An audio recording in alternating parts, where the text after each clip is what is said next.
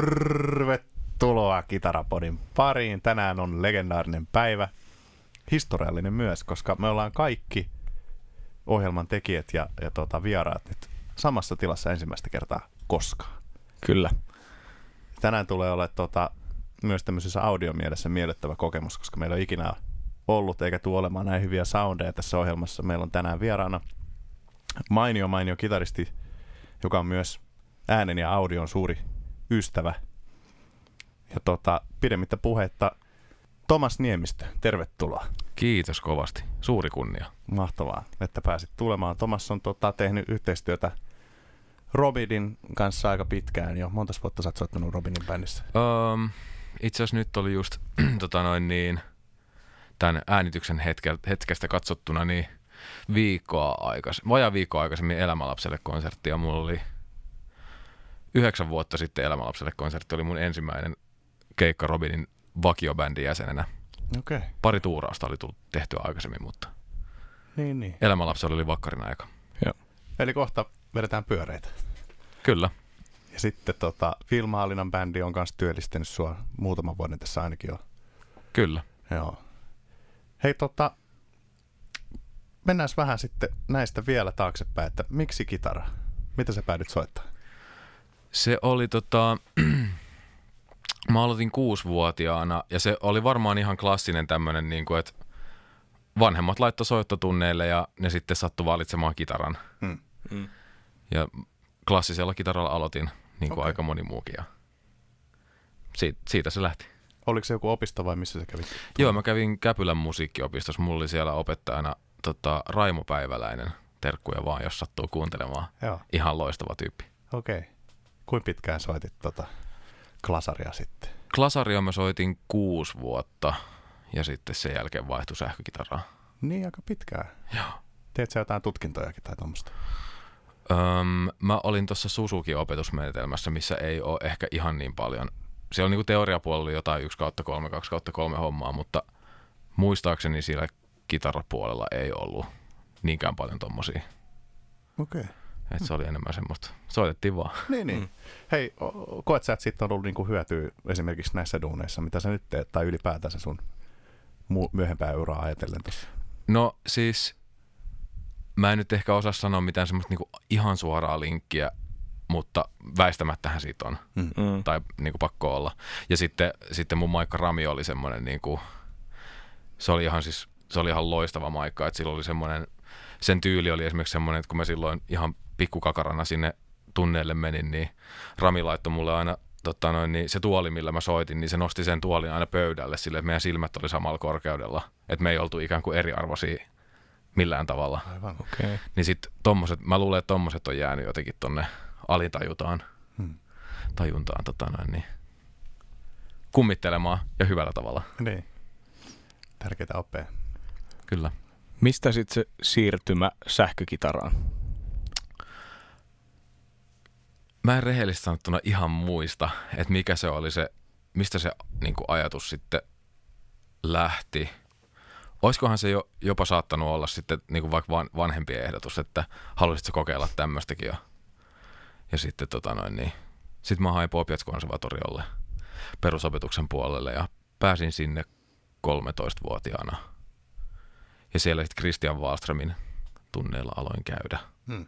Ja samaan aikaan siellä oli just mun mielestä vähän aikaisemmin otettu käyttöön se AMP, niin kuin tämä bändi, bänditunti systeemi, jossa saman, saman bändin kanssa te, pidetään bänditunteja ja teoriatunteja. Ja sitten siellä niitä kanssa, niin ensin Heidi Leskiksen oppilaana ja sitten tota noin niin, Heidi lopetti Popiat sillä, niin maikaksi tuli Maria Alsved. Nekin on molemmat ollut kyllä merkittäviä, Joo.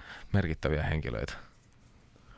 Miten tota, onko sun vanhemmat musikaalisia tai onko se, onko heillä musiikkitaustaa? Ö, ei oo, mä oon sillä eka, ekan polven muusikko. Et mun, mun, tota, mun äidin äidin äiti oli vielä tyttö nimeltään Mirsch, joka oli tota, Helsingissäkin semmoinen tota, soitinkauppa, se, sen niminen soitinkauppa oli joskus olemassa. Et se on niinku etästä sukua, mutta ei, sen, ei niinku mitään muuta tuommoista musiikkikytköstä ei tietääkseni ole. Joo. Onko sä koskaan kysynyt, että mistä tämä into laittaa poika soittotunneille, niin mistä se on sitten tullut? En ole kysynyt, enkä tiedä. Niin. Ehkä se oli, kun tota, siinä himassa kadun toisella puolella oli musiikkiopisto. Mm. Aivan. Sitä ei vieläkään tiedetä siis. Sä oot vaan päätynyt näihin hommiin. niin, tässä sitä nyt sitten ollaan. Joo.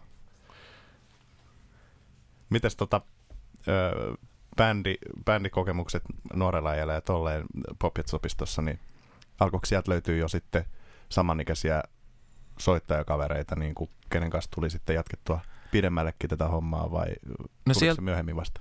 Sieltä itse asiassa tota, sieltä perusopetuksen puolelta ei, ei jäänyt semmoisia pitkä, pitkäaikaisia soittokavereita. Niiden kanssa oli, tota, niiden bändikavereiden kanssa oli tosi kiva soittaa kyllä ja, ja tota noin, niin siellä oli esimerkiksi, ehkä tiedätte, fonisti Adele Sauroksen Mm. Joo. hyvinkin ansioitunut, joka silloin oli kosketinsoittaja. Okei. Okay. Joo, mä muistan tota, se oli siis, me oltiin oltu jo ehkä pari-kolme vuotta Adelen kanssa samassa amppiryhmässä ja sitten mä muistan sen, kun Adele ekaa kertaa tuli Fonin kanssa sinne bänditunnille vähän sillä että hei, että mä vähän rupesin opettelemaan tämmöistä. Hmm. Ja sitten tota noin, niin, niin, niin. Mutta muut ei, muut noi amppibändikaverit ei tietääkseni ole jäänyt sitten musahommia tekemään myöhemmällä iällä. Hmm. Miten toi tota, suuntautuminen tähän ammattiin sitten alkoi?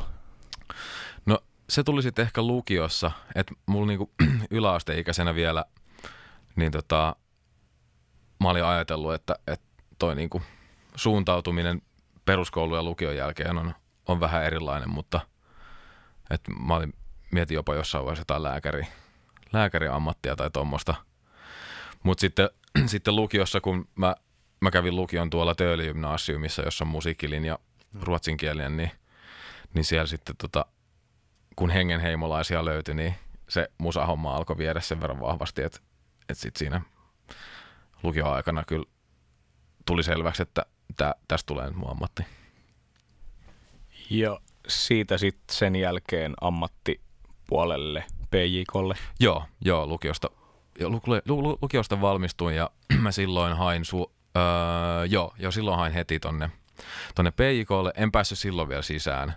Ja sitten tota, sit mä menin suorittamaan siviilipalvelusta, jonka mä itse asiassa tein Popios konservatorion Vaksinkopissa. Ja, tota, hai, Joo. totta. ja sitten mä silloin samaan aikaan myöskin tota, päätin, että mä otan, mä otan yhden välivuoden niin kuin kitaratunneista. Et katsoo vaan, mit, millaista, millaista se soittaminen on, kun ei käy kitaratunneilla ekaa kertaa sitten sen jälkeen, kun on ollut viisivuotias. Aivan niin. Ja, tota, ja se oli kyllä siis, vaikka, vaikka mun kaikki, kaikki kitaraopettajat on ollut ihan siis aivan loistavia, niin se kyllä teki hyvää. Mm. Että se oli niin, siinä tuli vaan tehtyä vähän erilaisia juttuja. Teki sitten ilmeisesti niin hyvää, että sitten kun mä sen välivuoden jälkeen hain uudestaan Popets konservatoriolle, niin sitten mä pääsin. Tuliko siinä vuoden aikana jotain semmoisia selkeitä oivalluksia tai muistatko jotain, että et, et okei, että näinhän mun pitää tehdä tai vai oliko se enemmän vaan semmoista jotenkin nauttimista siitä tekemisestä omin ehdoin? Niin, ehkä se oli semmoinen oma, omaehtoisuuden nautiskelu. Joo. M- mulla on vähän aina ollut toi auktoriteettihomma semmoinen, niin kuin, semmoinen ehkä snadisti haastava. Mm. Et to- toki pystyy siis tota noin, niin, esihenkilöiden kanssa työskentelemään ihan hyvin, ei, ei mitään siinä, mutta mut jotenkin vaan se, että kun oli ihan vapaat kädet, niin se oli virkistävää. Hmm. Mitäs, muistaaksä näiltä vuosilta sellaisia esikuvia, jotka olisi vaikuttanut omaan soittoon siinä vaiheessa? Öö, silloin välivuonna vai aikaisemmin? No näihin aikoihin suunnilleen silloin. Öö, se välivuoden aikana varmaan Jeff Beck oli ainakin kova juttu silloin. Ja pidän, pidän kyllä Beckistä edelleen. Mun mielestä se on ihan, se on mun mielestä ehkä maailman paras sähkökitaristi. Mm-hmm. ja sitten tota noin, niin, ja sitten, no yläasteelta oli jo, oli jo tota, toi niin Guns N' Roses Slash-homma tuli niin kuin vahvasti. Ja tykkään kyllä Slashin soitosta edelleen. Mun mielestä se on äärimmäisen musikaalinen soittaja. Ja tota noin niin. hetkinen, lukiossa, oli- lukiossa oli semmoinen proge-vaihe. Metallika-vaihetta mulla ei koskaan ollut, Okei. Okay. mikä, mikä monilla kuitenkin on. Ja tota...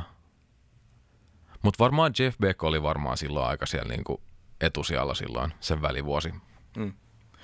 Mikä teki Beckistä sellaisen, että se kiinnosti? Se ei kuitenkaan ehkä niin kuin kuulu tähän isojen legendojen kaanoniin, mutta ehkä niin kuin nuorelle, nuorelle soittajalle niin se ei ole se kaikista ilmiselvin valinta. Niin mikä sulla kolahti niin kuin Beckissä? Mulla jotenkin se semmonen niinku, mun mielestä siinä sen, sen tavallaan niinku tämmöisistä solistisista instrumentalisteista, niin mun mielestä siinä oli jotain semmoista niinku tarinankerronnallista, mitä muilla ei ollut samalla tavalla. Et se on, se on niinku, kun siinä ei tavallaan, mun mielestä siinä, mitähän mä tämän selittäisin, mun mielestä sen soitossa ei ole yhtään semmoista kitarismia, Mm. että se soittaa, se vaan, se niinku, se laulaa sillä soittimellaan, tai se kertoo niitä storeja, mitä, mitä se haluaa kertoa sillä soittimella. Ja se oli mun mielestä jotenkin vaikuttavaa. Ja sitten myöskin musta tuntuu, että, tai että kun se on vielä niinku, mitä se on yli 70 gubbe mm-hmm. nyt tässä vaiheessa, ja se kuulemma edelleen niin kuin joka päivä treenaa. Mm. Ja kun se kotona istuu katsomassa telkkari, niin silloin on kitara kädessä ja se räplää. Ja sitten kun sen suosikki telkkariohjelmista tulee mainoskatko, niin se koittaa keksiä makeita juttuja niiden mainos, mainossävelmien päälle ja tälleen näin. Ja mun mielestä se kuuluu siitä soitosta, että se, koska se on kehittynyt mun mielestä niin kuin soittajana koko tämän ajan, mitä se on, on tehnyt. Ja jotenkin siitä sen soundistakin musta tuntuu, että on tippunut kaikki semmoinen karsta pois. Että siinä, se on tavallaan, siellä on vaan se niin kuin sähkökitaran soundin ydin siinä sen soundissa. Ja jotenkin se oli, se oli, se oli jotenkin semmoinen, mikä puhutteli itseä tosi vahvasti. Joo. Jotenkin se, se niin kuin laulavuus ja tarinankerronta ja sitten se jotenkin soundin se niin kuin puhtaus. Joo. M- puhutaan vähän ammattiopinnoista. Joo. Minkälainen paikka PIK oli sulle opiskella kitarasoittoa? No mä viihdyin tosi hyvin. Se oli tota noin niin, eka, eka vuosi oli ehkä mulle ehkä snadisti haastavampi kuin joillekin mulle. Mä oon äärimmäisen huono lukemaan nuotteja. Ja tota noin niin, Mä oon huonompi. ei, se, Mä se, lupaan, että mä oon huonoin. se, se, ei, se ei voi pitää paikkaansa, mä lupaan.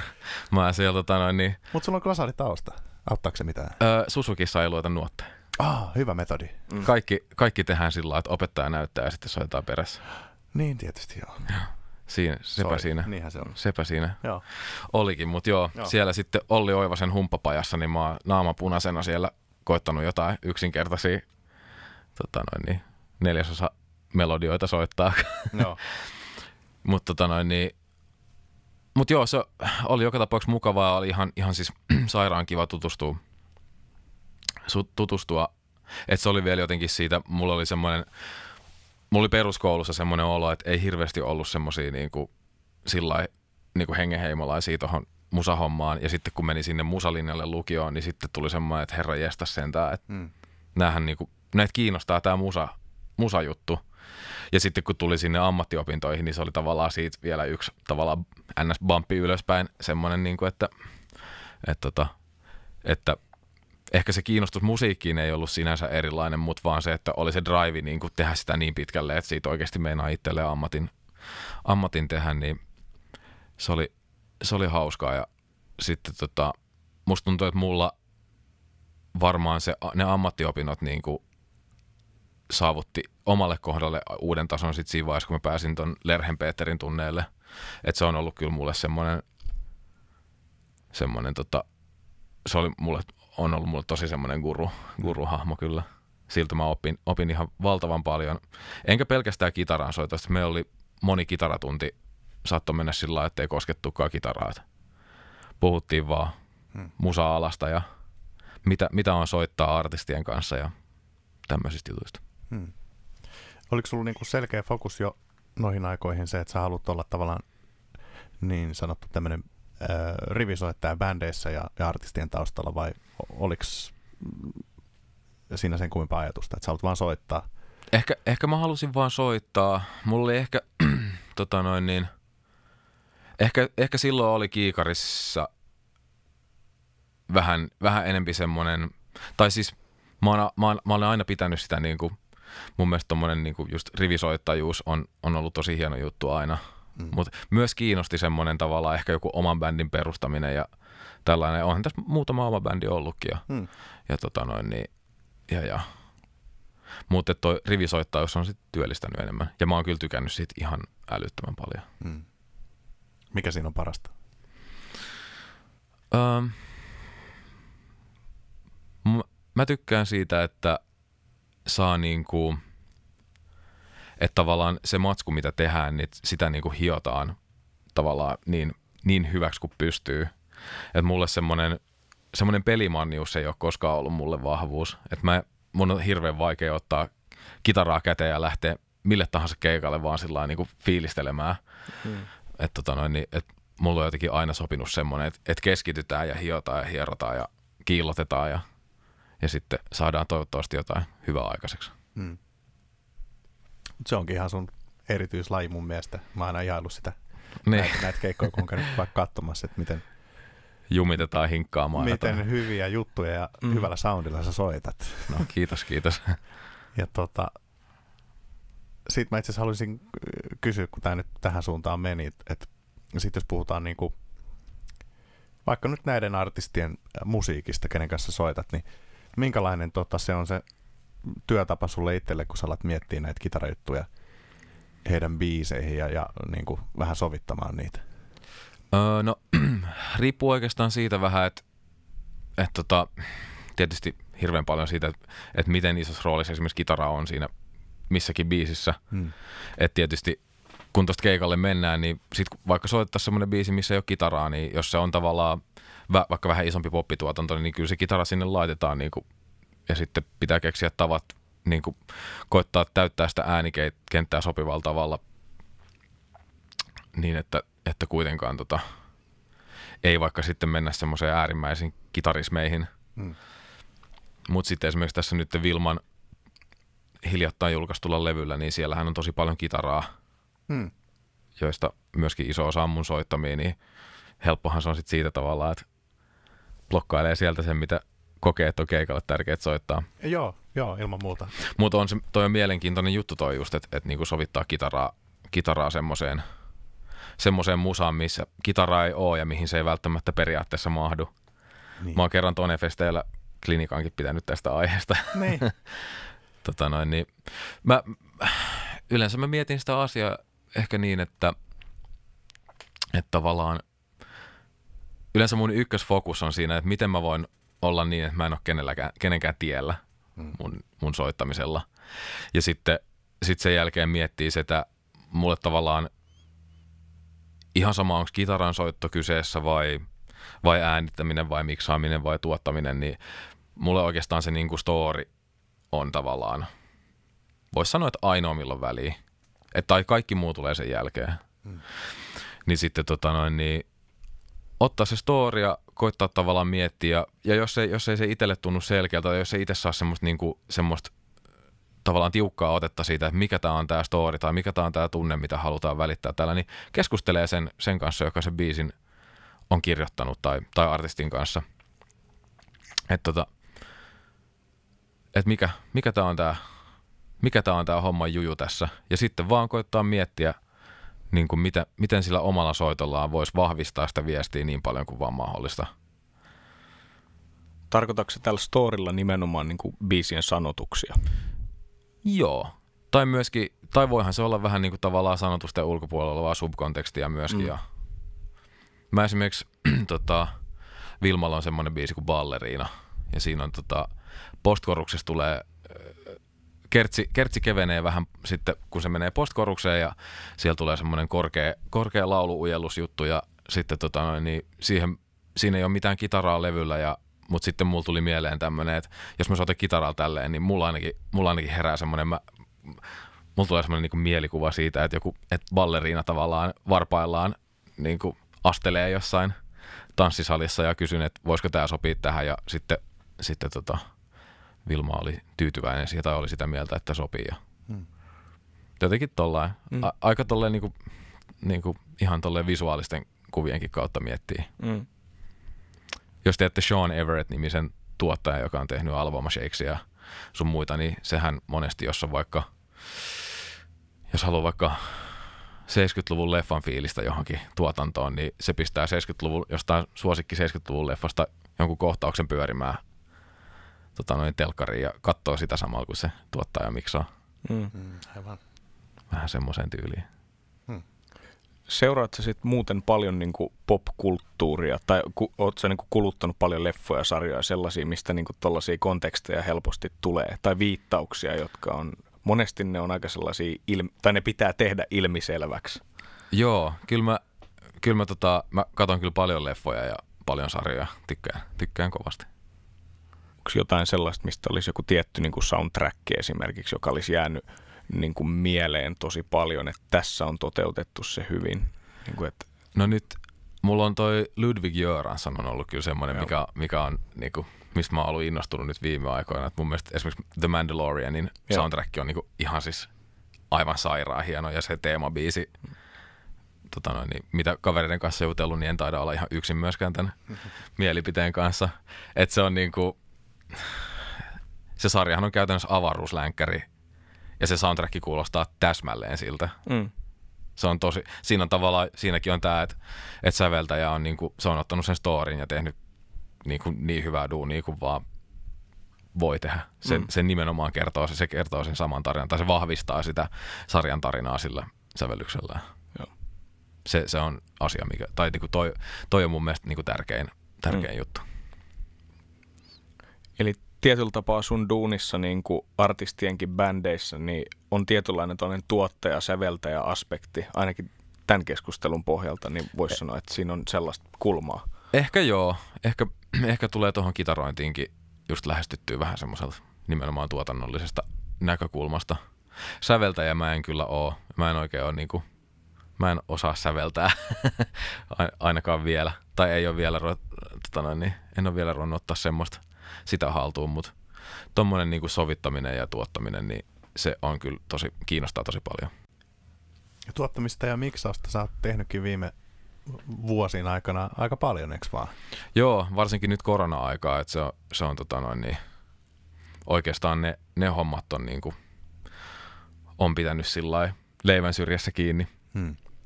Kuin sä oot päätynyt, kuin sä sekosit tähän hommaan? Mistä se alkoi?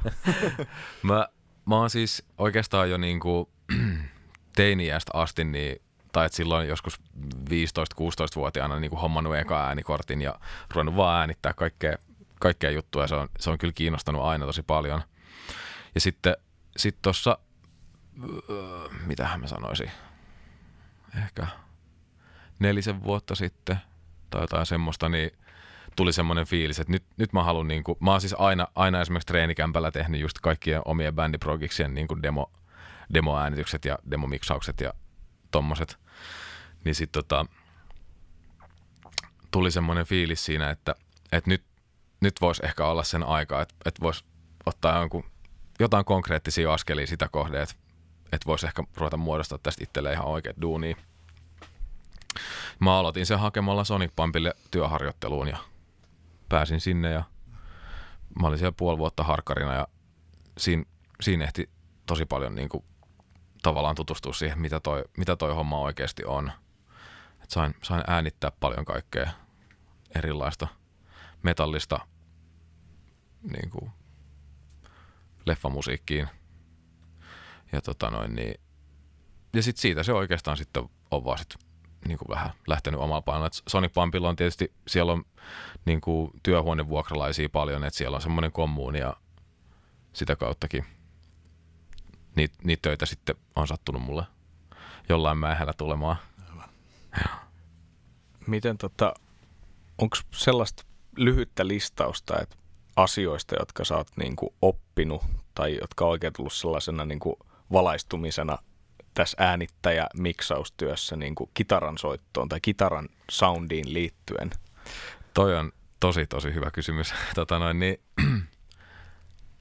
ehkä tosi, tosi vaikea saada, ehkä mä, mun on tosi vaikea niinku keksiä, että mitään semmoista tavallaan yksittäistä, kun jotenkin tuntuu, että se oma kitarasoiton tai just soundia hakeminenkin, niin se on aina mennyt tosi paljon niinku kontekstiehdolla, Mm. mm. just sen takia, että se kiinnostus siihen äänittämiseen ja tavallaan kokonaisuuteen on, on aina ollut tosi vahva. Et per, periaatteessa tota, voisi sanoa, että melkeinpä, kun tuosta lähtee just vaikka jonnekin tuonne artistikeikalle, niin se niin kuin, ei, ei, se oma soitto ei ole mulle se niin kuin, kiinnostavin asia siinä siellä keikalla olemisessa, että monesti tulee, tai ihan vaikka siitä lähtien, että, että millaisen vaikka korvamonitorbalanssin itselle ottaa, niin mä tykkään pitää aika sillä että, että niin kuin kuulee tosi tosi hyvin muutkin soittajat. Koska tässä sitten taas mun mielestä siinä on sitten kytkös siihen just, että se, tämä story-homma ja kaikki tämä, että tota noin, niin, joku, joku joskus sanonut, että, että ei tarvi muuta kuin itteensä ja klikkii luureihin, niin pystyy vetämään, mutta sitten se ei, mä en tota, niin kuin, mulle, mulle, mulle on tosi vaikea kertoa niitä tarinoita, jos, jos kuuntelisi vaikka vaan, vaan niitä asioita. Mm. Mutta tota, mut joo, takaisin aiheeseen. tota, ehkä semmonen, no siis t- yksi tosi konkreettinen, Treble kannattaa laittaa tarpeeksi. Et sen mä oon huomannut, että sitä niinku, sitä saattaa helposti, helposti kun ruuvailee soundit, niin, mm. niin tota, sit kun yksin kuuntelee soolona sitä omaa soundia, niin tuntuu, että nyt tää on tosi jees. Ja sitten kun se laittaa, laittaa musan sekaan, missä on vaikka 60 raitaa taustalauluja, ja se kaikissa on ihana helisevä yläpää ja symbaalit raikaa ja tälleen näin, niin se, se tavallaan se, se, se oma täydellinen pehmeä kitarasoundi, niin onkin sitten vaan semmoista kuraa siellä mm. jossain, jota on ihan mahdoton saada tota noin, niin, esiin. Onko sun kokemuksella yleensä enemmän bassoa liikaa vai trebleä liian vähän? Um, trebleä liian vähän. Mm. Joo. Kyllä mä, kyllä mä sen sanon noista kahdesta. Joo. Ja ehkä myöskin sen takia, että, että, tota, että sitä bassoa on niin kuin helppo ottaa pois sitten miksatessa.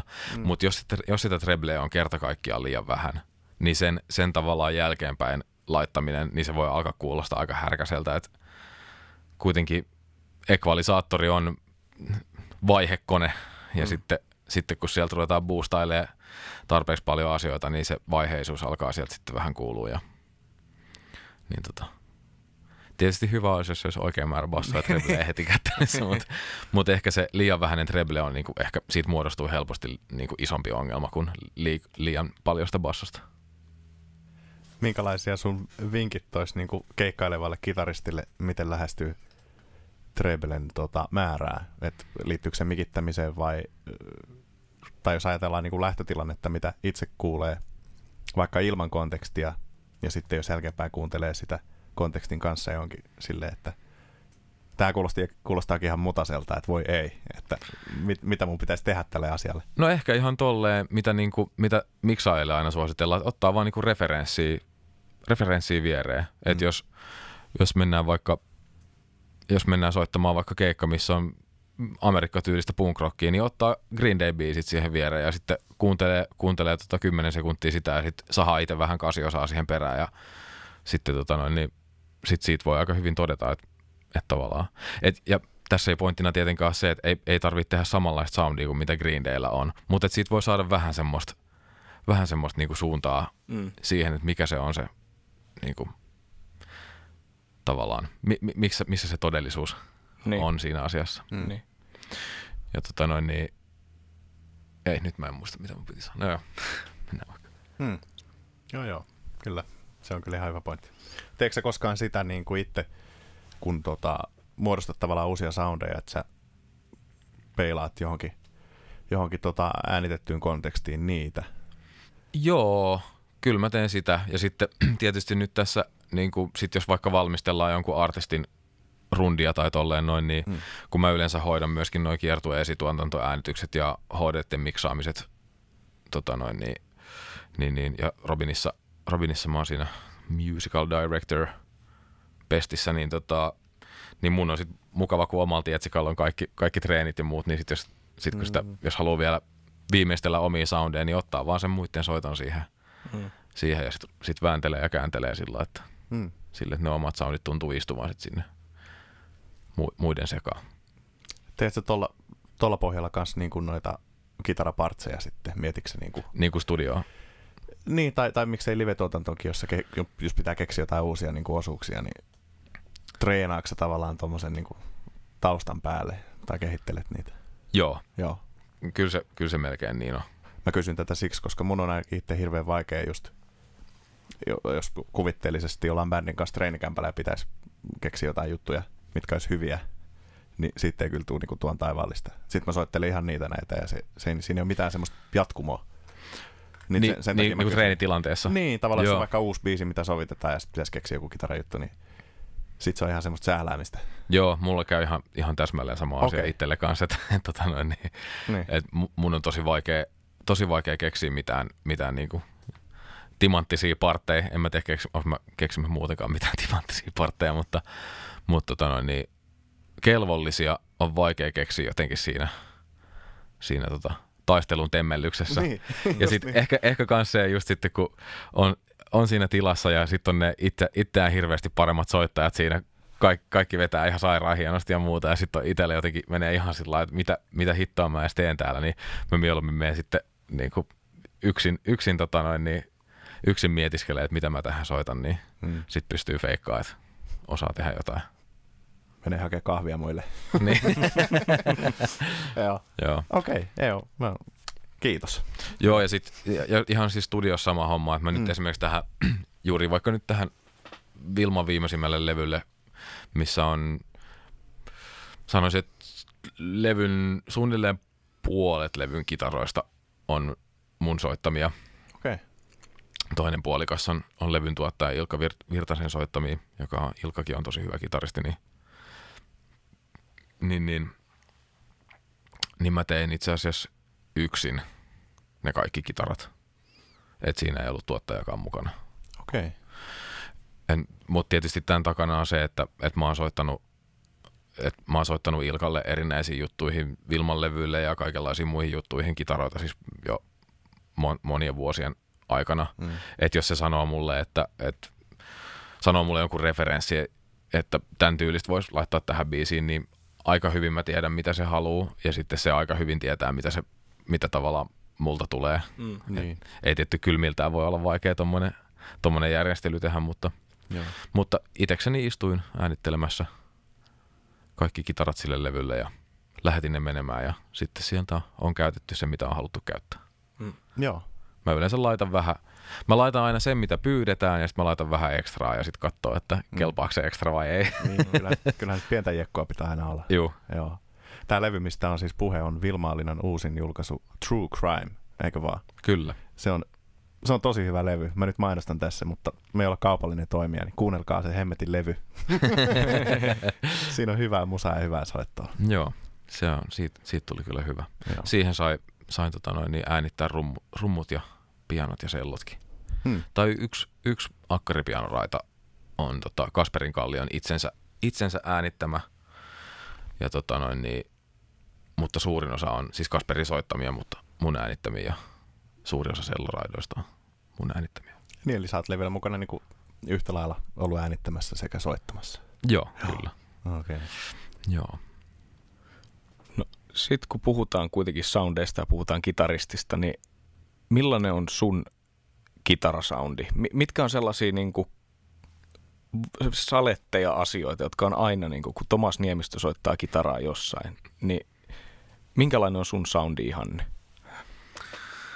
Öö, mä oon tosi huono vastaamaan tuohon itse. Mä varmaan, varmaan joku kaveri pystyisi ehkä paremmin sanomaan, niin kuin jotenkin määrittelemään semmoiset, että jos, jos on jotain semmoista punaista lankaa, että mikä se Mm. on.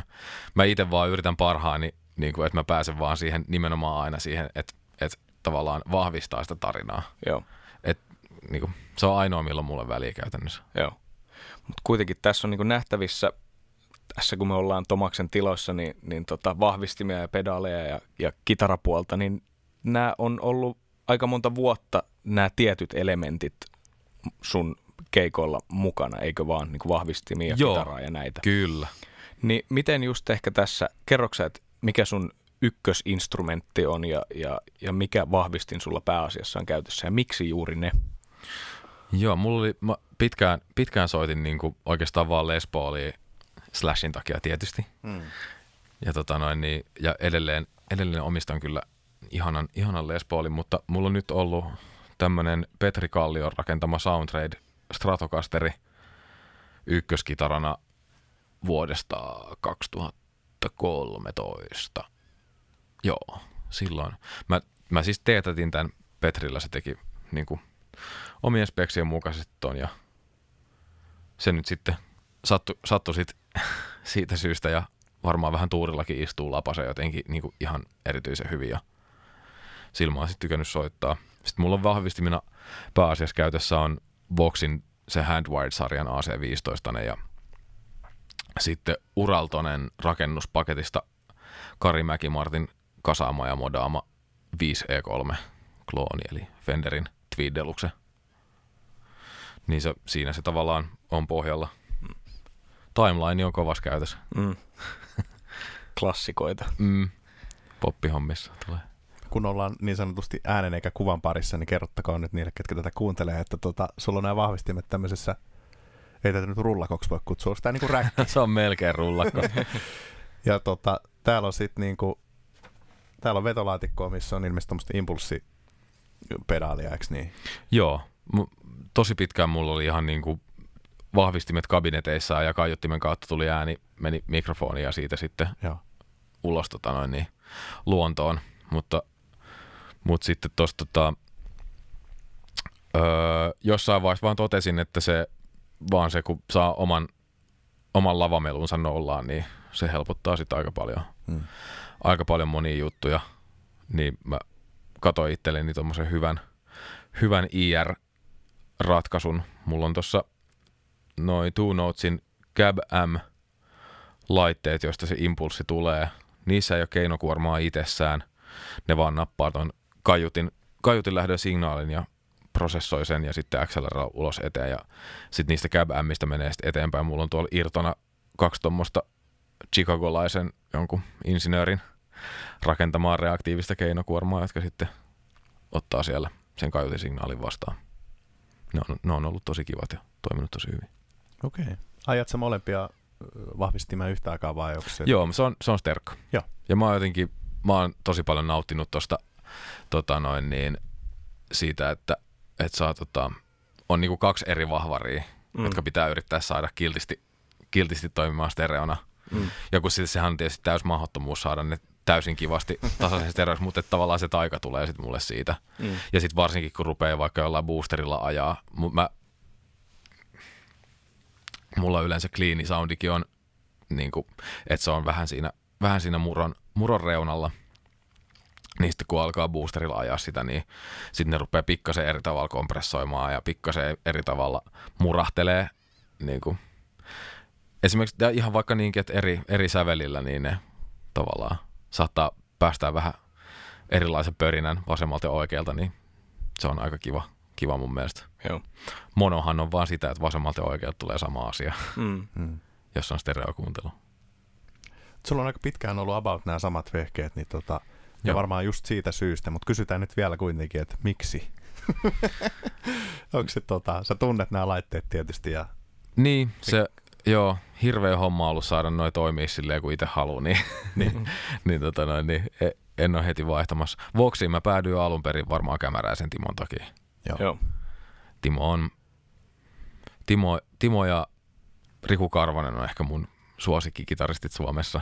Mä Mm. ihailen niitä ihan valtavan paljon. Niin mekin. Mm. Niin, Mm. Niin, mutta tota, niin, mut joo, niin se vuoksi tuli siitä ja sitten toi tota, sit kun mä rupesin, rupesin miettimään tota stereorigia ja etsiä sille Voxille pariin, niin sitten toi Tweed Deluxe tuntui sillä lailla- järkevältä, koska mä halusin just tänne, että, että ne ei ole tavallaan täsmälleen sama. Ja sitten tota, olisikohan, ei, itse asiassa varmaan idea varmaan lähti käyntiin Daniel Lanuasta, Mm. joka käyttää, sille itse asiassa ei ole sterkana, vaan se käyttää wet dryna vanhaa AC30 ja vanhaa Tweed Deluxea. Mutta sitten sit vaan jotenkin, si- siitä tuli, siinä oli mun mielestä makea fiilis jotenkin, ja sitten mä rupesin tutkimaan vähän ja katsoin, että okei, että tämä Voxi on niinku, tässä ei ole takaisinkytkentää ja Tweed Deluxe on, toimii samalla tavalla, että niiden niinku kompressio ehkä käyttäytyy kuitenkin, että ne menee silleen vähän sinne samaan ballparkiin, että niitä jotenkin pystyisi. Noin molemmat kuitenkin aika tommosia, tommosia kesyttämättömiä Jep. petoja. Mm. Niin tota, Mm. ja se on itse se on myös toinen, mi- mikä mulla monesti, niin kuin, monesti kamat valikoituu just sillä että mä jotenkin, mä saan eniten kiksei, kiksei siitä soittamista silloin, kun ne kamat on vähän semmosia, että, että, ne, niin kuin, että ne, niillä on vähän sitä omaa sanaa siinä. Mm. Että ne ei, joku semmoinen super, superhifi saksalaisen insinöörin suunnittelema kitaravahvistin, niin kun laittaa, laittaa potikat tolleen, tolleen ja tolleen, niin sitten se on niinku, sit se tekee täsmälleen sen, mitä haluaa. Mm. Niin se, se tavallaan, mulle se ei ole tuntunut ihan niin hauskalta, kun se, että ottaa tommosen, missä on niinku, että mullahan tuossa Voxissakin ei ole toi Stack käytössä. Mulla on niinku käytännössä Vola ja Tone molemmissa vahvistimissa. Ja sitten niillä pitää pärjätä. Niin. Ja sitten niillä on vähän oma tahto. Niin just. Ja sitten kun mä laitan niihin, sit kun mä laitan boosterin päälle, niin sitten ne sanoo oikein, että hei, ei kun tää, mä teinkin nyt tälleen. Ja sitten toinen vahvistaa sanoo, että ei kun, niin, mutta mä teen tälleen näin. Niin sitten se on jotenkin hauskaa se niiden kanssa painiminen. Joo. Et niissä on vähän luonnetta. Niissä on vähän semmoista luonnetta, joo. Nämä on molemmat aika niin kuin, miten se sanotaan, ei nyt heikkotehoisia, mutta ei nyt mitenkään hirveitä myllyjäkään ole. Ajaksä näitä aika kovalla sitten? Öö, joo, mulla itse 15 asiassa... wattia ja paljon Joo, tos, joo, Voxi on 15 wattia, toi Tweed Deluxe taitaa olla jotain kö- 15 ja 20 watin välissä luulisin, Niin. Jot- jotain si- sinne päin.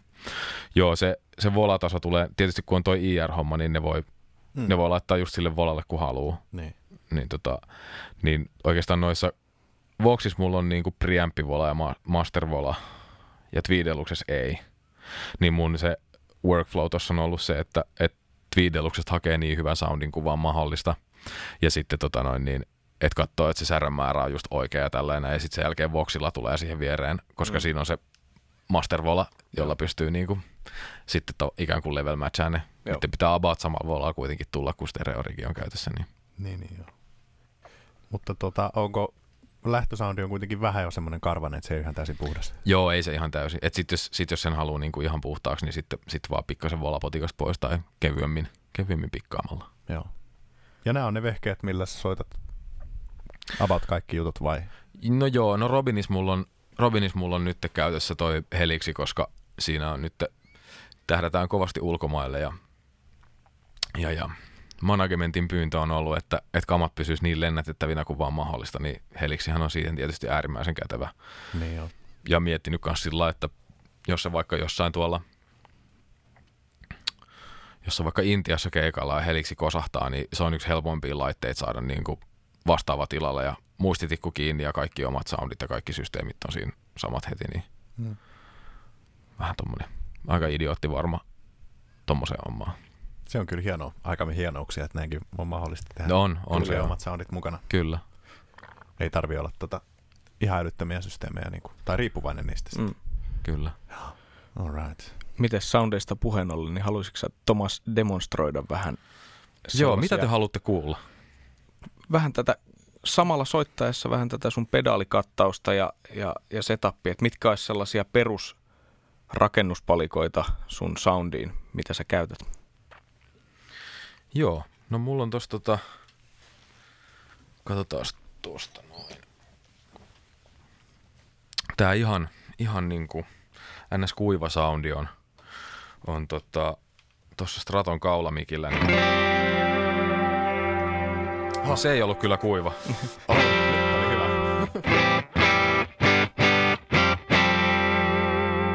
Tommonen, mä voisin itse asiassa, hei, sori, mä voisin nopea virittää tämän kitaran. Tää on suorastaan noloa. Tämä kuuluu asiaan. Niin. Tää kitara on viimeksi varmaan ollut, mä veikkaan, että tää on ollut viimeksi ulkokeikalla, niin tässä syyskuussa, niin vire on sen mukainen. Hei, aikaisemmin kun mainitsit, että tämä on niinku vähän sun spekseillä tehty kitara, niin onko tässä jotain semmoista, mitä ei kaupasta löydy niin sanotusti? Vai onko Öö, tämä ihan tavallinen strato?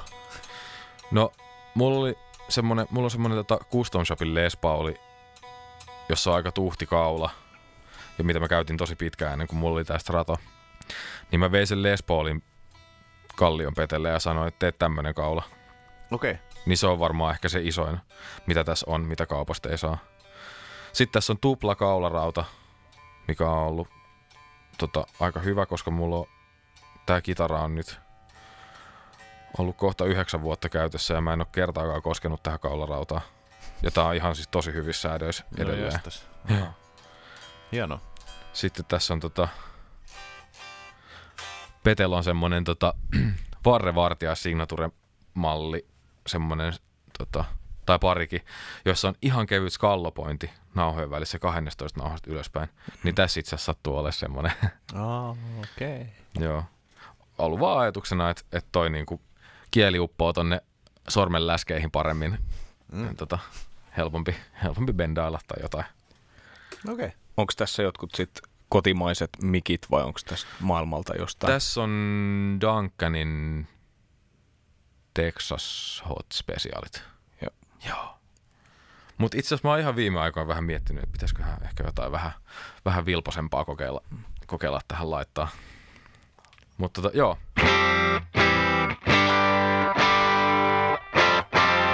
Niin ei se nyt niinku kovin säröllä ole, mutta, Mm. Niin, niin, mutta tommonen. mutta semmonen, että sieltä tulee vähän. Sitten mulla on säröpedaalit on vähän vaihdellut, vaihdellut tässä.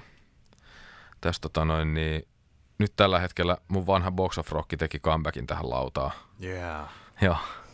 Siinä oli m- muita, mitä on ollut käytössä. Joskus tosi kauan aikaa sitten oli T-Rexin Madhani ja sitten on ollut tota, Wamplerin Euphoria oli pitkään, Mm. pitkään särönä ja sitten mulla oli kans pitkään toi Mad Professorin Loud and Proud. Se Joo. on niitten semmoinen niinku Marshall, Marshall in a box. Se on kyllä makea spedu, kun siinä on toi tota, siinä on tehty tämä, mikä on nyt tuntunut nousevan niin kuin jonkunlaiseksi pieneksi trendiksi pedaalirakentajien keskuudessa, että, että rakennetaan jonkun vahvistimen piiri Mm. tavallaan korvaavilla pienemmillä komponenteilla kokonaan pedaalin sisään. Mm. Niin sillä kyllä päästään tosi lähelle sitä niin kuin Mm. oikeat fiilistä. Mm. Loud and Proudissa on mun mielestä tehty Plexi Marshallista tämä homma. Joo. Mutta Box of Rock on nyt tässä, joka kuulostaa sitten... Väärä luuppi. No.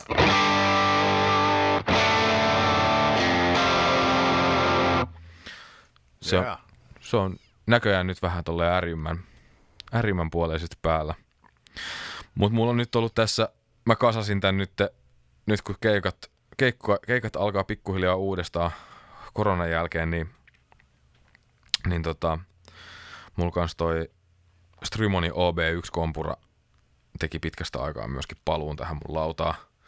Ja sitä mä käytän silleen, että mulla on se tota, aika monillahan on kompura ennen säröjä, Mm. mutta mä pidän sitä säröjen jälkeen. Mm. Ja siitä syystä, että, että tota, toi, kun tekee ton roll of clean asian säröjen kanssa, niin se pitäisi sen tason tavallaan vähän, vähän lähempänä sitä, mitä se on silloin, kun hanat on auki. Joo. Eli ajatuksena vaan, että et pystyy saamaan enemmän erilaisia soundeja. Että niinku, jos tos mulla on nyt särö ja kompura päällä, niin sitten jos mä tosta pakitan, pakitan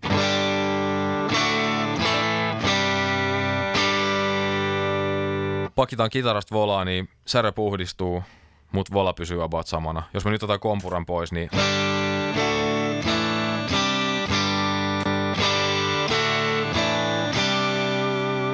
toi tässä soolona toi ero ei tunnu kovin merkittävältä, mutta se on yllättävän iso sitten kontek, niin muun bändin kanssa. Että se ilman tätä kompuraa, niin toi roll of clean meinaa vähän hukkua sinne. Joo. Ja sitten kuitenkin tuommoinen roll of clean on sitten taas ihan eri kuulonen kuin sitten tavallaan niin kuin kitarasta volat täysillä ilman säröpedaalia puhdas. Et niissä, on, niissä on aika iso. Joo. Sitten, niin, no niin kuin aikaisemmin mainittu, niin toi timeline on ollut aika semmoinen, se on ollut aika semmoinen tärkeä, tärkeä laite tässä. Mä itse asiassa pitkään tota, Oi herra jumala, nyt on hyvä meininki. Hieno. ja siellä on tommonen, olisiko toi nyt sitten vähän tommonen pulliaistyylinen Mm.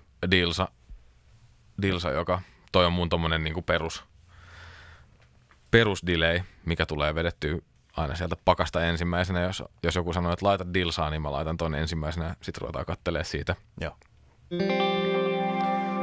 Niin itse asiassa tästä tulikin mieleen, kun kysyit, että onko tässä kitarassa jotain. Mulla on tässä toi, öö, se itse asiassa ei ollut tässä alun perin, mutta mä itse kytkin tämän semmoiseksi mikä se on, Seven Sound Strat modi. Onko se Lindy Fraley, niin ehkä ainakin niiden sivuilta löytyy, mikä siis tekee sen, että tässä on yksi master vola ja yksi master tone, ja sitten se toinen tone potikka muuttuu blenderipotikaksi, joka niin kuin, silloin kun on kaulamikki valittuna, niin ja blenderi kympissä, niin silloin se on ihan perus kaulamikki, ja mä pystyn portaattomasti liuuttaa tallamikin siihen mukaan.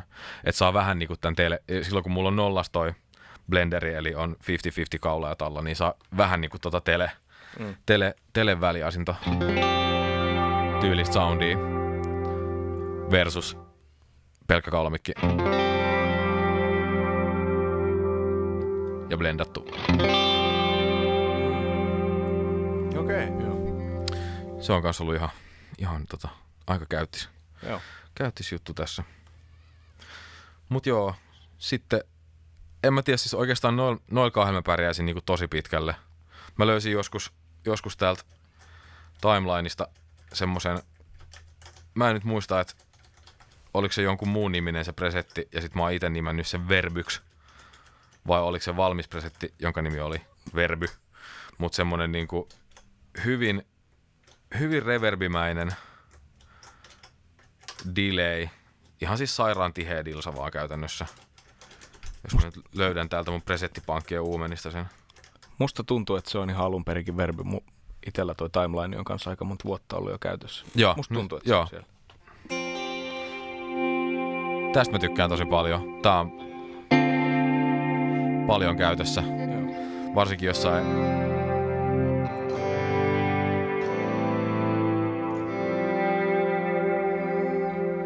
svellailevissa hommissa, missä se tavallaan ne niinku tiheät dilsat ei sillä lailla paljastu niin, niin paljon, niin Joo. toi toimii mun mielestä hyvin semmosessa Joo, korvaamaan reverbiä. kyllä. Hommasin tosi vähän aikaa sitten ton Source Audion Colliderin, niin nyt ei tarvi enää korvailla reverbiä millään, kun on hyvä reverbi laudassa. Joo. Ja kaikki nuo efektit menee suoraan näihin tota, vahvistimen etusiin. Joo, ei ole mitään efektilenkkiä. Joo. Sitten mulla on tuossa toi Musicom Labin, se on nyt jo, tota, siitä on tullut yksi tai kaksi versioa ton jälkeen, mutta EFX MK4 Mm. switcheri, missä itse asiassa mulla menee tota, silloin kun mä oon ton ostanut, niin silloin ei ole ollut, nykyäänhän moni switchereissa on se, että siellä on niitä loopeja, että ne osaa haistella sen, että jos se loopi menee pois päältä, ne pitää sitä loopia edelleen auki niin pitkään, kun sieltä tulee vaikka jotain kaikuhäntiä tai muita. Mm. Mutta semmoisia ominaisuuksia ei ollut noissa silloin, kun toi on hommattu, niin mulla menee silleen, että, että mulla menee ton switcherin outputista menee tota noin niin, ö, Strimonin Mobiukseen ja Timelineen ja tuohon Collideriin ja sitten midillä mä kytken niitä päälle ja pois sille, että ne hännät saa sitten soida, Mm. soida siellä silloin, kun haluaa. Hmm. Ja sitten sulla on niinku ohjelmoitu tuohon settilistan mukaisesti. Settilistat, biisit ja biisien, biiseissä soundit. Joo. Siellä on kaikenlaista. Tämä on vähän aneemista, mutta mä kysyn kuitenkin, että onko tuo systeemi koskaan levinnyt? Ö, Onko tullut mitään semmoista? Ei kyllä oo. Joo. Se on kyllä ollut siis, ja vitsi, toi on kyllä ollut tosi monella keikalla toi. Niin. toi systeemi. Että tässä on nyt pari, pari, tota noin, niin, pari kytkintä, jotka ei toimi sillä niin kuin ihan, ihan, että niitä joutuu vähän painaa vähän lujempaa kuin silloin, kun tää oli uusi. Mutta mut siis silleen, että se ei ole, se tavallaan, se ei ole niinku leikannut kiinni sillä lailla Niin. koskaan. ja. Että on oltu,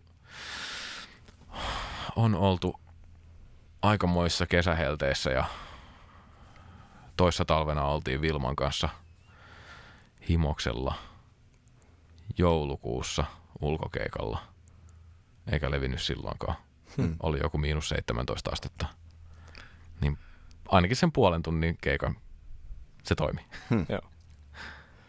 Onko sulla jotain sellaista always on pedaalia tossa, mikä olisi aina päällä? Ei ole. Ei ole. Et kaikki, kaikki on kyllä sillä niin kuin, kaikki on semmosia, että, että niille on, niille on sillä oma paikkansa. Sitten ehkä hei yksi pedaali, mikä, mikä mulla on tosi paljon käytössä, mikä on vähän tommonen, se, on- se on vähän epäseksikäs pedaali, mutta, mutta tota noin, niin mä tykkään siitä ihan älyttömän paljon. On tota TC Electronicsin Mimic, joka on tommonen doubleri Mm. pedaali. Ja se tekee kolmea asiaa, joista kahta on tehty studiovehkeillä ainakin 80-luvulta asti, missä se ottaa niin kuin se yhdeltä puolelta se päästää ton mun kuivan soiton läpi ja toiselta puolelta se vähän randomilla viivästää Mm. sitä tota, Mm. toista puolta. Ja sitten se ihan pikkasen randomilla varjoi sitä pitchiä. Mutta sitten se kolmas, minkä se tekee, mikä mun mielestä on tässä niinku se ratkaiseva ero tommoseen, että et se ei kuulosta niinku kasari doublerilta, Mm. on se, että se tekee niinku tohon pick attackiin pientä randomointia, Mm. mm. että se vähän sitä transienttia niinku Joo. ruuvailee, niin siitä tulee tosi semmoinen aika, musta aika hyvä semmoinen double trackatty fiilis. Ja mä en tiedä, no mä en ole ollut omaa soittoa kuuntelemassa niin kuin yleisöjoukossa Hmm. tietenkään, mutta ainakin tolleen niin kuin iemikuuntelussa, niin toi toimii musta ihan, ihan älyttömän hyvin siinä, että se levittää ton kitaran laitoihin, niin sitten kivasti mahtuu laulu ja basso ja virveli ja basari sinne keskelle ihan, ihan eri tavalla. Mä voin Hei, soittaa tästä näytä nopeasti. please, näytä please, mua kiinnostaa ihan hirveästi. Joo, eli se on tota, tässä olisi niinku ilman tota doubleria. Joo. Otetaan tuolta vielä vähän, vähän mielekkäämmin toi. Vaikka tommonen.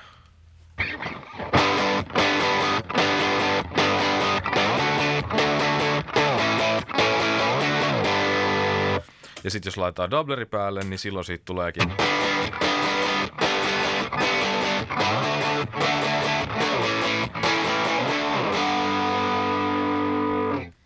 Ja mä oon melkein kaikissa progisissa, missä mä oon soittanut, niin ollut ainoana kitaristani, niin, tota noin, niin pitkään mä oon miettinyt tuommoista systeemiä ja sitten TCLtä yhtäkkiä pulpsahti tuommoinen pedaali markkinoille, niin mä kävin suoraan ostamassa sen ja Mm. Musta toi on ollut tosi, tosi hyvä. Tietysti nyt jos joku kuuntelee vaikka puhelimen kaiuttimesta, niin se kuulostaa vaan huonolta koorukselta, mutta että tää vaatii sen tavallaan stereo, stereokuuntelun, että tuossa on silleen mitään järkeä. Mutta... Joo, joo. Joo, mutta se, se tuo sellaista niinku tekstuuria siihen asiaan kanssa. Joo, ja se leviää se kitara Joo. tonne niinku laitoihin. Joo. Se on livenä aika kiva fiilis. Mä inhoan sitä, kun se on keskellä päätä se, tai, Se- tai pikemminkin keskellä korvaa. Niin kuin se. Se on tosi ikävää, joo. Ja sitten se, mikä mua ärsyttää niin kuin eniten, on just se, että kun ei kuule niitä muita sit niin, Niin. niin. hyvin kuin voisi. Niin. Että se kitara kyllä tommosessa tavallaan, niin kuin, tai jos nyt vaikka on tommonen niin perus vaikka pop rock akselilla oleva joku kasiosa kertsihakkaus, niin se kitara kyllä kuuluu sinne laitoihin mun mielestä. Joo, Mm, joo. Kyllä. Juuri näin. Hei, mitäs äänittäjänä ja tuottajana ja kitaristina ja monena muunakin, mutta nyt jos mietitään tästä kulmasta sitten, niin mitä olisi semmoisia sun mielestä tärkeitä asioita tai niin kuin äänittäjänä sitten, mitä sä haluaisit kitaristilta saada tai toivoisit, että eli eli äänittäjän vinkki kitaristille vai? Niin. Öö, tuu hyvässä kunnossa olevan soittimen kanssa sessioon. Mm. Ykkösjuttu tietysti. Ja sitten niin kuin, et ei, et, et niin kuin on, on sekattu intonaatiot ja, ja tota noin, niin kielet vaihdettu, jos on tarvis. Ja, ettei sit istuta siellä ihmettelemään, että miksi tämä ei nyt, miksi tämä mun C-duuri kuulostaa näin kauhealta koko ajan. Ja, ja muutenkin siis vaan, että et, et niinku kamat kunnossa ja, ja tota noin niin, en mä tiedä, mun täytyy sanoa, että ainakin oma toi äänittämisen staili, niin en mä ihan hirveästi niin kuin silleen muuta kaipaa. Hyvällä mielellä. Hmm. Ei mielellään, että jos niin kuin, että et tulee vaikka sillä hyvin nukkuneena ja, ja että on syönyt hyvän aamiaisen. Että on niin kuin energiaa ja virtaa ja intoa Mm. tehdä sitä hommaa. Vaikka suklaakakku aamiaiseksi. Vaikka suklaakakkua aamiaiseksi. niin, niin tota. Mut joo, niin Joo. mun mielestä se on. o- On se kyllä, niin, on mulla ollut niitäkin sessioita just, että et joku tulee vaikka sillä että et on niinku hirveä darra ja nukuttu kaksi tuntia, niin kyllä se on vaikea, koska siis oikeasti kaikki niinku, se, että mihin jonkun mikin laittaa tai käyttääkö telekasteria vai stratokasteria johonkin parttiin vai jotain, niin jos, jos tavallaan, jos se oma niinku semmoinen, jos se oma semmoinen niinku ulosanti siihen, Mm. siihen niinku taideteokseen on huono, niin se kaikki muu on täysin merkityksetöntä. Mm. Se on ihan sama, jos soittaa, jos soittaa paskasti, niin se on ihan sama millä kitaralla sen soittaa, niin se on paskasti soitettu kitarointia. Kyllä. Et tulee, on kamat kunnossa ja pitää huolta, että on itse kunnossa, niin se on tota, sillä pääsee tosi pitkälle. Sitten sit mun mielestä sen jälkeen, niin kuin, sen jälkeen sit voi niin kuin just äänittäjän ja tuottajan kanssa, sitten on, niin kuin, sit on helppo tulla toimeen ja ideoida ja inspiroitua ja tehdä kaikkea kivaa. Mm. Mun mielestä muutenkin äänittäminen on yli ainakin 60 prosenttisesti psykologiaa Mm. ja 40 prosenttisesti tota noin niin, ääniteknologiaa. Mm. Täytyy pitää, täytyy pitää hyvää fiilistä ja, ja tota, turvallisuuden tunnetta, mutta sopivasti vaaran tunnetta ja Mm. semmoista inspiroitunutta fiilistä yllä. Samassa, samasta syystä kuin tämä, että miksi, miksi soittajan on hyvä tulla hyvässä kunnossa Mm. Niin. sessioon. No sit soittamisen kannalta sä puhuit siitä, että tarina on sulle tärkeä Joo. musiikissa ja musiikin teossa, mutta tota, mikä on sen tarinan lisäksi ehkä nyt tärkeintä sit sulle Aa. musisoinnissa? Niin just. No, no tämä kuulostaa nyt kauhean itsekkäältä, mutta mun mielestä niin musisoinnissa on ihan hirveän kiva juttu se, kun itse tulee niin onnelliseksi siitä, Mm. Totta kai. että tavallaan mun mielestä on jotenkin niin kuin, mä tosi mielellään haluan niin kuin käyttää aikani ja päivässä olevat tuntini ja elämäni semmoisten asioiden tekemiseen, jotka tekee onnelliseksi ja mu- musa on kyllä tota noin, niin varmasti kaikki muusikot pystyy tähän aika hyvin samaistumaan, Mm. Mm. musa tekee sen, niin se on musta, se on musta äärimmäisen tärkeä. Kuitenkin se ei ole kenellekään mikään yllätys, että, että näissä musahommissa esimerkiksi, niin kuin, että mä en tunne hirveän montaa niin kuin miljonääri freelancer-muusikkoa, Mm. Mm. tai kun puhutaan tästä rakkaudesta lajin hommaa, Mm. mutta se, se että tämä on niin kuin rakkaudesta lajin hommaa, tämä musahomma, niin sitä ei kyllä voi kiistää. Jep. Että sitten sen pitää olla kivaa. Ja ehkä toisaalta mä luulen, että Atte saatto hakea tässä kanssa sitä, että onko sellaisia jotain muita, niin kuin, että sellaiset sosiaaliset aspektit, niin kuin vaikka että muiden kanssa nimenomaan soittaminen. Että että tavallaan, että kun just se mahdollisuus nykyään on, että sä äänität yksin ne kitarat kaikki, mm. tai sitten, että sä soitat niin kuin ryhmässä, niin, niin onko sulle kaikista tärkeintä nimenomaan just se, että saa ylipäätänsä soittaa, kun sitten on niitäkin muusikoita, joille se sosiaalinen aspekti, että nimenomaan porukassa on niin kuin tärkeämpää soittaa, niin Mulle kyllä se yhdessä tekeminen on tosi tärkeä. Et Joo. va, vaik, et niinku, va- vaikka ei olisi kyse niinku, niinku siitä, että itse soittaa kitaraa bändissä, niin vaikka just tämä äänittämisessä, äänittämisessä, niin se, että et saa tehdä muiden kanssa, niin se on, se on musta tosi kivaa. joo. Et on se toki hauskaa siis myöskin tehdä just vaikka tälleen, miten nyt tähän Vilman True Crime-levylle tuli nämä kitarat tehtyä, että et tota noin niin, et istuu itekseen kellarissa ja, ja tota, soittelee menemään, niin on sekin välillä mukavaa, mutta kyllä se niinku, jos pitäisi toinen niinku vaan, valita vaan se, että et tekee yksin tai vaan se, että tekee muiden kanssa, niin ehdottomasti muiden kanssa silloin Joo. ilman, ilman muuta. Hienoa. Onko sulla vielä jotain? No mä voisin tähän loppuun sitten kysyä, onko sulla joku sellainen unelmaproggis, jonka sä haluaisit toteuttaa? Ja onko se muusikkona vai äänittäjänä tai tuottajana? Et jos mitä tahansa, nyt saa niinku heittäytyä villiksi, että mikä tahansa proggis. No nyt ehkä sanotaan, että ehkä just tässä kohtaa aikaa, niin ehkä semmoinen, että, että pääsisi semmoiseen vähän isompaan tuotannolliseen vastuuseen jostain, johonkin ehkä, ehkä joku semmoinen rockilevy, josta olisi itse tosi fiiliksissä, niin se voisi olla aika, aika semmoinen niin unelmahomma tällä hetkellä. Tosin varmaan osittain siitä kanssa, että, että äänittämis-, miksaamis-, tuottamisjuttu on tullut vähän uudempana, uudempana juttuna niin kuin tuohon omaan, omaan niin kuin työnteon puuliin, niin siinä on semmoista siinä on vähän semmoista uutuuden intoa vielä, Joo. vielä itselle. Tota noin, niin, mutta ehkä, ehkä mä sanon ton. Joo.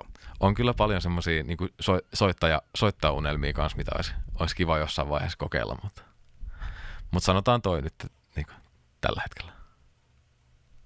Yes. Nyt on viimeisen kierroksen aika. No niin. Tota, sopiiko Tomas, että tehdään tämmöinen? Me ollaan tehty nyt tämmöistä viime aikoina, että mä kutsun tätä kitaristi bingoksi. Joo. Se tarkoittaa siis suomeksi sitä, että mä, mä heitän muutamia kitaristien nimiä. Joo. Ne voi olla nyt ihan mitä vaan. Mm-hmm. Ja sitten sä voit vastata niihin, mitä sulle tulee mieleen, tai sitten sä voit ohittaa, jos ei leikkaa yhtään. Niin kuin yhdellä sanalla vai saaks vähän? Ihan just niin paljon kuin haluat. Okei, okay, selvä. Ihan niin kuin, Kuulostaa hyvältä. tää on silleen vapaamuotoista. Mutta tota, ja Aleksi voi miettiä tässä nyt, jos tulee jotain, niin Yes. me, me kiusataan sua oikein kun, Yes, kunnolla. kuulostaa hyvältä. Hyvä. Okei, okay, ensimmäinen olisi tämmöinen kuin Kurt Cobain. Um, no, grunge tulee tietysti mieleen. Mm-hmm. Herkkä taiteilija. Mm. öö, kitarismin uudistaja, Joo. sanotaan näin. No, hyvä. Sitten Mark Knopfler. Öö, fingerstyle tulee ihan ensimmäisenä sanana mieleen. Mm. Tota noin niin. No, jätetään siihen. Okei. Okay. Hieno kitaristi. On. Slash. No, suurin sähkökitara-inspiraatio, mitä itselle on. Älyttömän musikaalinen, jotenkin semmoinen alkuvoimainen soittostaili, mikä herättää itsessä paljon tunteita. Tuleeko sulla mieleen jotain lempparibiisiä vaikka kannareilta tai... No mun mielestä, mun mielestä siis koko Appetite for Destruction on niinku, se on, se on ekasta sekunnista vikaa sekuntia ihan, ihan niinku tosi hyvää roinaa. Mm. Kyllä. Niin on. Musta, mu, mun mielestä sillä levyllä ei ole yhtään heikkoa biisiä. Mutta sanotaan, että Night Train on ehkä semmoinen, mikä on ollut mm. itselle semmoinen, mitä mä oon tykännyt tosi paljon soittaa, varsinkin teininä. Joo, Joo. kyllä. Varmaan. Mä itse asiassa yksi Mhm. päivä just tota, mitä ehkä vuosi sitten, niin otin tota, jostain hetken mielijohteesta, niin kitara, kitara käteen ja Essa vireeseen ja pistin tota noin, niin Appetite for Destructionin alusta soimaan ja sitten mä soitin sen levyn alusta loppuun messissä kaiken, mitä mä muistin. Siitä Mm. aika pitkä aika, kun mä oon viimeksi soittanut sen levyn mukana. Oli kyllä, oli niinku todella energisoitunut ja voimaantunut olo sen jälkeen. Se oli ihan sairaan hauskaa. Ai että. Joo, Tämmönen on, tää on hyvää toimintaa. Joo. kyllä. Sitten vielä John Petrucci. Öö, tekninen taituri. Sehän on, sehän soittaa kitaraa ihan miten päin tahansa. Mulle ei toi, itelle toi metalli, tai niinku metallikkaampi proge ei ole ollut semmoinen, niinku, mihin, olisi, mihin olisi jotenkin, se, se ei ole sillä omille suoratoistopalvelu soittolistoille niinku, Mm. tarttunut ihan hirveän vahvasti. Paitsi Plini on yl- jostain syystä Okei. vähän Niin, niin. jonkun verran tullut kuunneltua. Mutta tota noin niin. Mut DT on jäänyt mulle jotenkin ikävästi, ikävästi ei ole tullut tarpeeksi tutustuttua. Sitten tää voisi olla mun viimeinen Steve Lukather. Ää,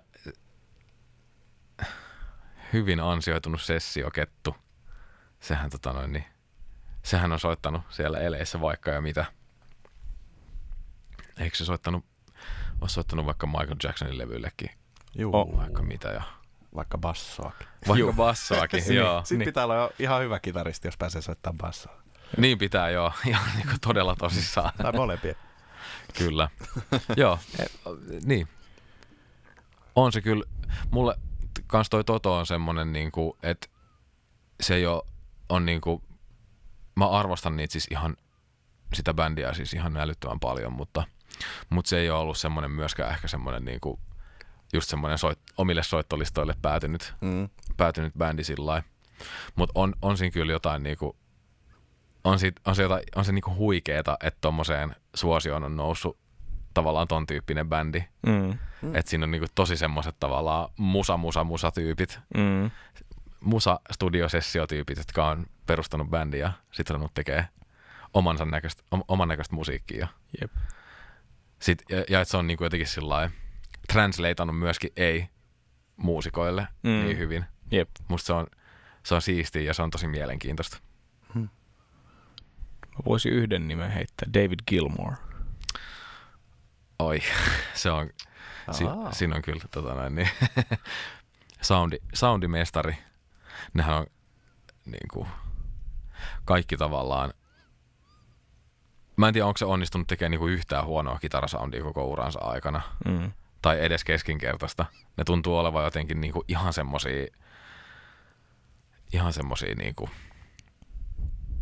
out of this world kitarasoundeja mm. jotenkin Mm. aina. Kyllä. Se on tosi siistiä. Ja se soittaa tosi hienosti. Mun mielestä, mun mielestä Gilmorein soitossa on myös jotenkin se tarinankerronta on aika vahvasti läsnä. Mm. Kyllä. Ollaanko me kiusattu tarpeeksi? Kyllä mä alan olla aika valmis. Kyllä. kyllä, kyllä, siellä, kyllä siinä jotain semmoista, semmoista meininkiä alkoi olemaan. Ja Yes. Kiitos Tomas. Kiitos, Kiitos, kiitos Thomas. tuhannesti. Tämä oli ihan ääretön kunnia saada olla tässä mukana. Kiitos ajasta sieltä. Ihan liikaa.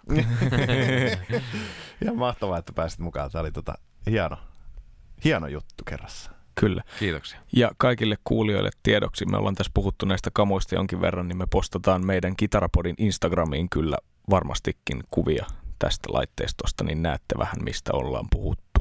Kyllä. Sieltä voi käydä vaklaamassa sitten.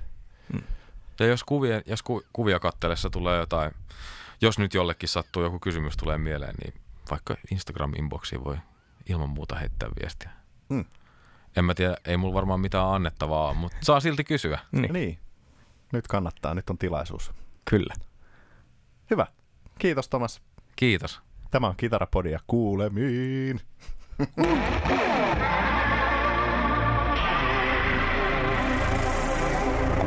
Kuuntelet Kitarapodia.